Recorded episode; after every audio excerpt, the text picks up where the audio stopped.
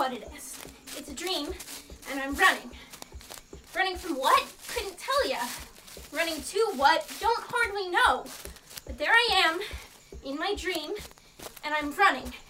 And from around me, I hear the footfalls of a future generation running behind me, beside me, ahead of me, too. What is that? Sticks? What else would it be? Has he got the mail? The mail on weekends. He's got someone with him. She's right.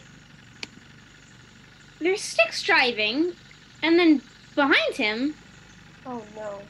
I can't hardly make it out. But behind him, You know, Ames, it's Z. his brother Z. People, there ain't no other Z. So is that bad? What's wrong with Z? Nothing really, except rumor has it Z's the one who killed their dad. So, this is how it's gonna be then? Whole year gone. You got nothing to say? You want to tell me what happened to our father that night on the dock? Then there's no us two, Z. There's you and there's me and that whole world between us. That's what happened when you left. Lately around this house, there's been a current of fresh air mixed in with the usual.